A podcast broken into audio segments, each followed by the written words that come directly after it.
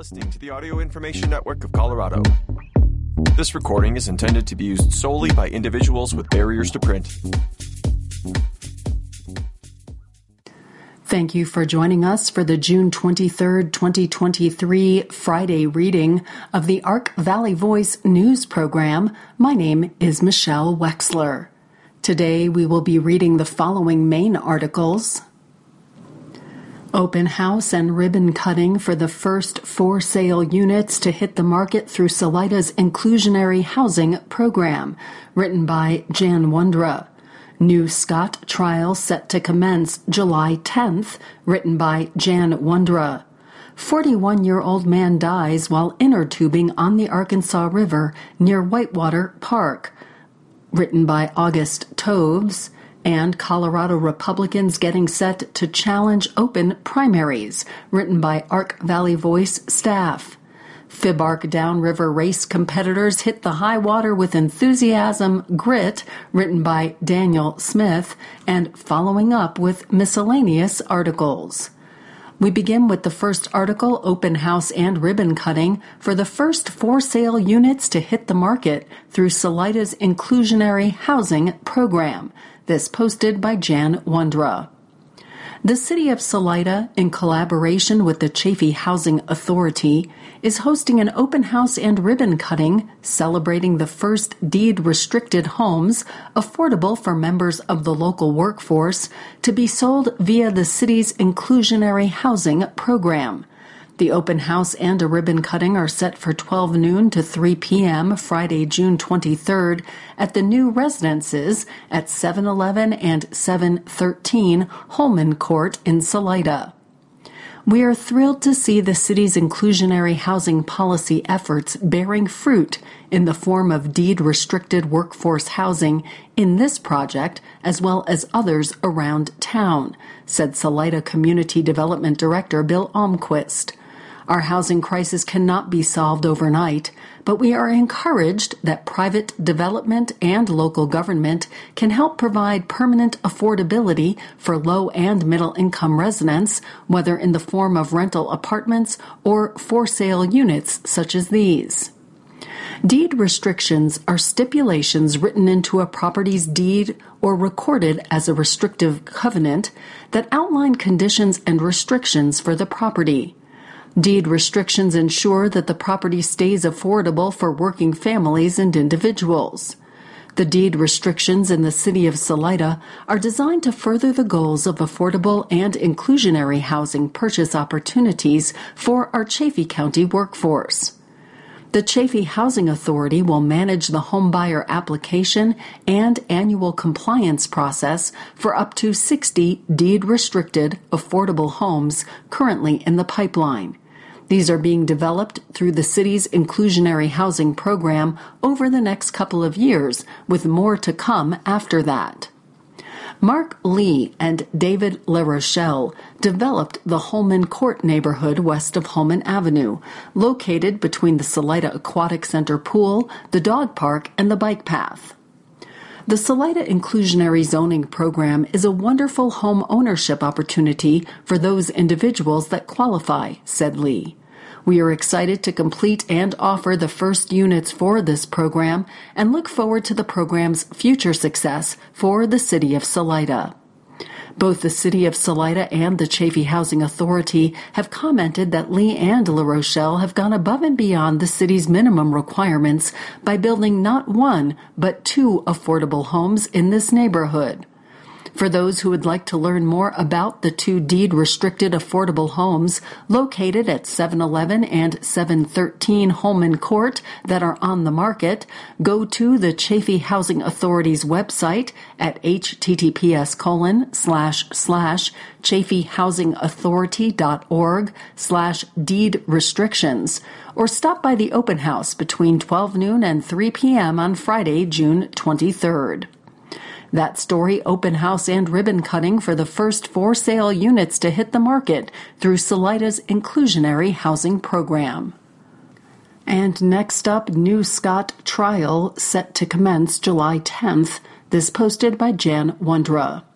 While there are apparently some backroom negotiations going on, as of this past week, Pretrial motions hearings have been proceeding to prepare for the retrial on sexual assault charges of Herbert Lucas Scott.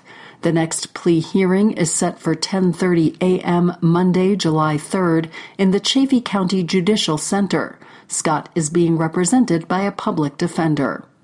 Last year, an earlier trial on the first of what was described as dozens of sexual assault charges on various girls ended in a hung jury, resulting in District 11 Judge Patrick Murphy declaring a mistrial. Shortly after that, Scott's defense attorney Ernie Marquez announced that he would be unable to mount a defense for Scott against such numerous charges and left the case. At that time, Scott declared that he was unable to afford another private attorney and asked for a court appointed defender.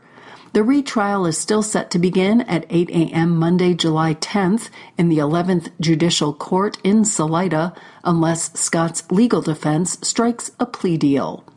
That story new Scott trial set to commence July 10th. And continuing in the news, 41 year old man dies while inner tubing on the Arkansas River near Whitewater Park. This posted by August Toves. A 41 year old man died on Friday, June 16th, while inner tubing in the Arkansas River near Whitewater Park in Buena Vista's South Main neighborhood, according to Colorado Parks and Wildlife, CPW. His name has not yet been released. Per CPW, at the time of the incident, it was the 11th water related death in the state of Colorado in the year 2023. However, following the fatal commercial boating accident in Royal Gorge on Monday, June 19th, the total of water related deaths for the year is now up to 12. According to Fire Chief Robert Bertram of Chaffee County Fire Rescue CCFR, a distress call came in at 2:45 in the afternoon. In response, personnel from CCFR, Chaffee County Emergency Medical Services, EMS, Chaffee County Sheriff's Office, and CPW's Arkansas Headwaters Recreation Area, AHRA Rangers, mobilized to rescue the individual. Wilderness Aware Rafting, a rafting guide corporation based in Johnson Village, was able to intercept the victim as he floated downriver. Wilderness Aware President Brian Ellis confirmed. By attaching a rope to a staff member who entered the river, Wilderness Aware employees successfully pulled the victim ashore at their river access point. All river guides at Wilderness Aware with two or more years of experience are Swiftwater Rescue certified, according to Ellis. The victim became unresponsive to riverside spotters just upriver from a significant rapid known as Silver Bullet, which features a significant drop over a series of three steps, said Captain Ben Brack of CCFR. By the time he was intercepted at the Wilderness Aware put in, the victim was floating face down. It's a pretty impressive mutual aid effort, said Brack alluding to the coalition of organizations which banded together in their attempt to save the victim. The victim was pronounced dead at the scene of the rescue after EMS personnel attempted resuscitation, according to AHRA park manager Tom Waters. Eyewitnesses at Whitewater Park said that the victim was struggling to swim ashore after falling from his inner tube, where he was seen undergoing hydraulics and struggling to stay afloat, according to a press release from CPW. The victim was wearing a properly fitted personal flotation device and a wetsuit, according to the press release. Buena Vista Chief of Police Dean Morgan also confirmed the victim was not wearing a helmet at the time of his recovery. The water is very fast, very cold, especially when water is high, said Ellis. At 2:30 p.m. just before the accident occurred, the US Geological Survey USGS measured the stream flow of the river near Nathrop, Colorado at 2240 cubic feet per second, significantly higher than the median stream flow of 1940 cubic feet per second. The USGS has been monitoring stream flow data at this point for 52 years. The Arkansas River is a dangerous river, warned Chief Bertram, echoing sentiments expressed by Ellis and Captain Brack. We'll do our best, Brack said, but we urge visitors to take the Arkansas River seriously. That story 41 year old man dies while inner tubing on the Arkansas River near Whitewater Park. And next up, Colorado Republicans getting set to challenge open primaries. This posted by Ark Valley Voice staff. At least one of the state's political parties is not happy with Colorado's open primary system, which allows registered unaffiliated voters to vote in the state party primaries of both the Republican and Democratic parties. Now, Republicans appear poised to take on the system by suing the state of Colorado. The Republican State Central Committee voted to challenge the open primary in federal court, and the executive board also voted to advance a lawsuit. This comes only a few months after they elected themselves a wartime leader, Dave Williams, an election denier, as state chair. It's no secret that despite the overwhelming majority, near unanimous in fact, of our Republican State Central Committee voting to officially pursue a lawsuit against the unconstitutional open primary two years ago, the past administration and chairwoman didn't make this critical effort a priority, wrote Colorado Republican Chair Dave Williams in a message to the state's Republicans. The party needs funding to proceed with the lawsuit and Williams confirms that an actual bank account has been created to accept funds for those who want to be part of the effort to overturn the state's primary setup. An independent oversight committee chaired by former state senator Kevin Lundberg will monitor it. Republicans should choose Republican candidates, writes Williams. That should be a self evident statement, but in Colorado it is not true. In 2022, more than twice as many unaffiliated voters received a Republican ballot in the primary than registered Republicans, and nearly 40% of those who voted in the Republican primary were not registered Republicans. While Republicans refer to this as an upside down election policy, state voters who approved the open primary system in 2016 appear to like it just fine. The arrangement, which permits unaffiliated voters to vote in a party primary, is based on the logic that allowing unaffiliated voters a say would result in more moderate candidates that would fare better in the statewide elections. Williams asserts without proof that it is the new primary rules that have resulted in a significant drop in Colorado Republican membership. In fact, Williams calls the results devastating to Colorado Republicans, blaming the primary setup for a broke economy. Hard to see with unemployment hovering just a bit more than 2%, and a woke world. Over the past two decades, Republicans have steadily lost registered voters in Colorado. The trend got worse after Trump took office. By January 2022, registered Republicans declined to 24.2% of registered voters, down from 31.1% in January 2016. The 2022 election cycle only intensified the loss of political power. It is also true that the Colorado voters appear to have voted for Democratic Party control there are no statewide Republican elected officials. The legislature has the least number of Republicans in 80 years, and the number of Republican county officials is dropping, says Williams.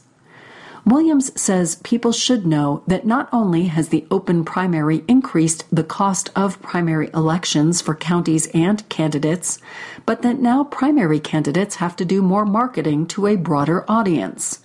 Not only that, but according to Williams, in 2000, the U.S. Supreme Court's Jones decision declared that a political party cannot be forced into an open primary system because it violates the citizen's constitutional freedom of association.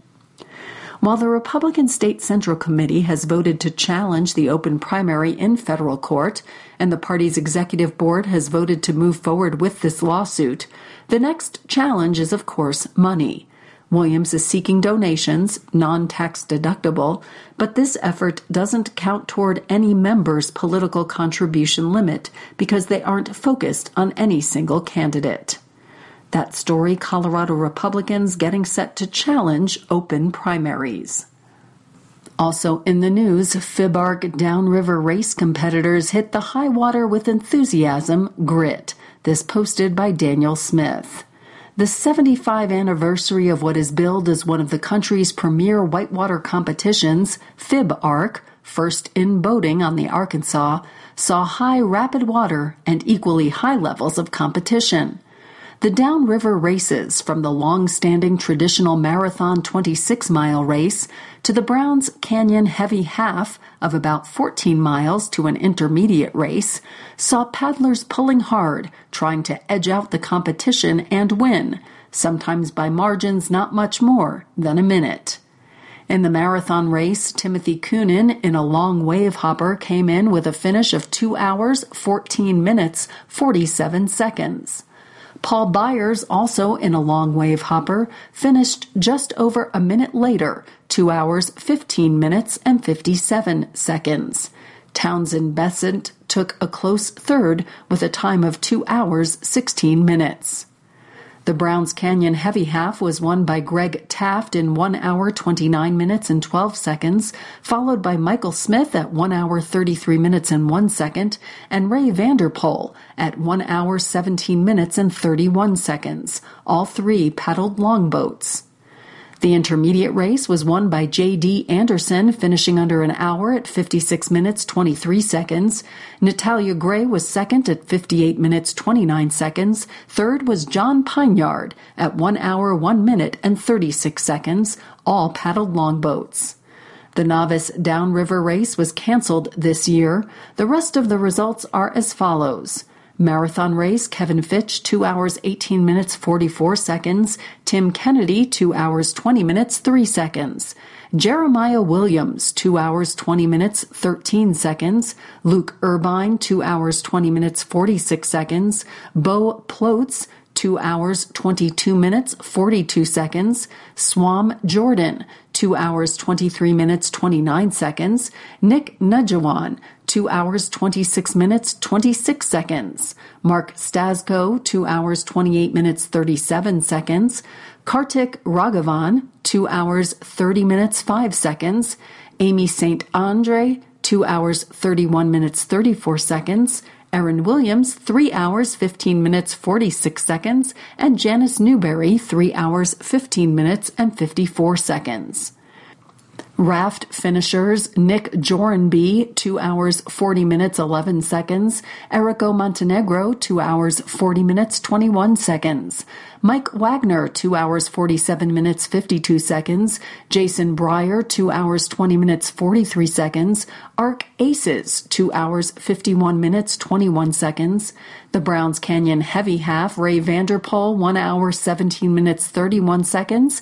Gavin Richardson, 1 hour 17 minutes 51 seconds. Greg Taft, 1 hour 29 minutes 12 seconds. And Michael Smith, 1 hour 33 minutes and 1 second. Raft finishers Keegan Lape, Raft, 2 hours 20 minutes. Connor McLeod, Raft, 2 hours 20 minutes. The intermediate race, Olivia Spencer, 1 hour 2 minutes 34 seconds. Dan Raymond, 1 hour 3 minutes and 24 seconds. Begley, 1 hour 6 minutes and 59 seconds. Luca Adams, 1 hour 7 minutes 45 seconds. Frederick Niels Rickhoff, 1 hour 8 minutes 22 seconds. Taylor McGuire, 1 hour 8 minutes 23 seconds. Trevor Pitcher, 1 hour 11 minutes 45 seconds. Rebecca Capoza, Raft, 1 hour 14 minutes 54 seconds. Alec Atnip, 1 hour 17 minutes 23 seconds, Tim Koch, 1 hour 22 minutes 51 seconds, and Matthew Koch, 1 hour 22 minutes and 51 seconds. That story FIBArk downriver race competitors hit the high water with enthusiasm, grit. Also in the news, Chaffee Shuttle joins Colorado's statewide Zero Fare campaign. This posted by Jan Wondra. What else of such value do you know to be free? Let's start with this. The Chaffee Shuttle is a free year round service designed to increase mobility options for residents and visitors in Chaffee County. As part of Colorado's Zero Fare We'll Get You There initiative, the Chaffee Shuttle has expanded its services and is encouraging residents and visitors to ride transit to help keep Colorado's air clean during the summer months when air pollution is at its highest. The effort is a collaborative statewide initiative designed to reduce ground level ozone by increasing the use of transit. And it's free to ride. The Zero Fare Will Get You There initiative is a great fit for the Chaffee Shuttle as it includes grant funding to expand the number of free routes we offer, as well as how frequently we can service our community, said the Chaffee Shuttle Board of Directors Chair Kate Garwood. We've already been working to raise awareness on the benefits of using transit within Chaffee County, she added. This summer, we can use this opportunity to educate and attract new riders to our services, which are free 365 days a year. The Chaffee Shuttle will join the effort to promote public transit during the months of June, July, and August. The effort is made possible by Colorado Senate Bill 22 180, the program to reduce ozone through increased transit. The grant program has been set up in partnership with the Colorado Energy Office. Expanded services include extended hours for on demand door to door service. There is a new Monday route between Howard and Salida. The bus route between Buena Vista and Salida on Monday, Wednesday, and Friday also has extended hours. Expanded schedule supports commuters. Then, as if free service isn't a draw, starting July 31st, the Chaffee Shuttle will expand service between Buena Vista and Salida to five days a week, Monday through Friday. This will finally make it the ideal service to support commuter travel between the two municipalities. For a full schedule and to view pickup locations, visit chaffeeshuttle.com.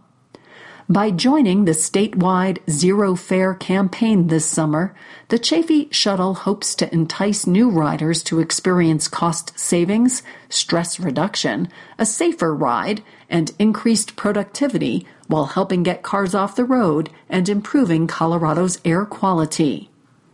Environmental impacts are major. Approximately 85% of the greenhouse gas emissions that come from transportation are due to day to day commutes. By leaving the car at home, a person can save up to 20 pounds of carbon dioxide emissions every day, depending on the length of the trip. The pilot program that launched in August last year was highly successful.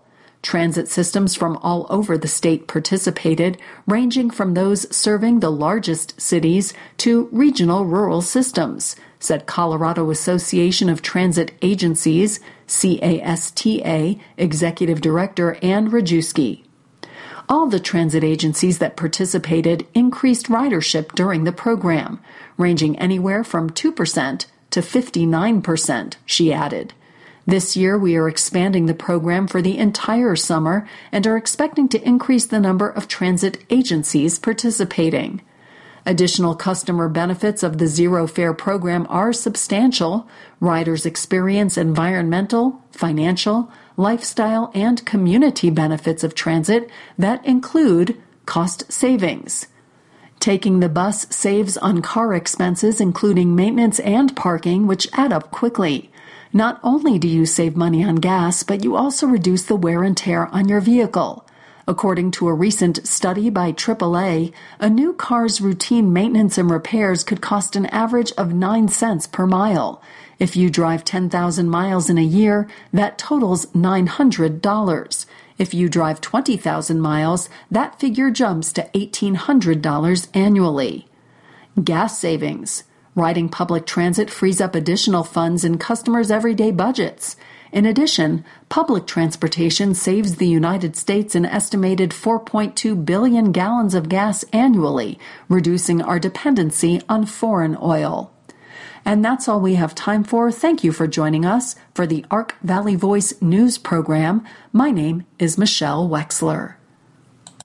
If you enjoyed this program, please register for our free services at www.aincolorado.org or by calling 303 786 7777.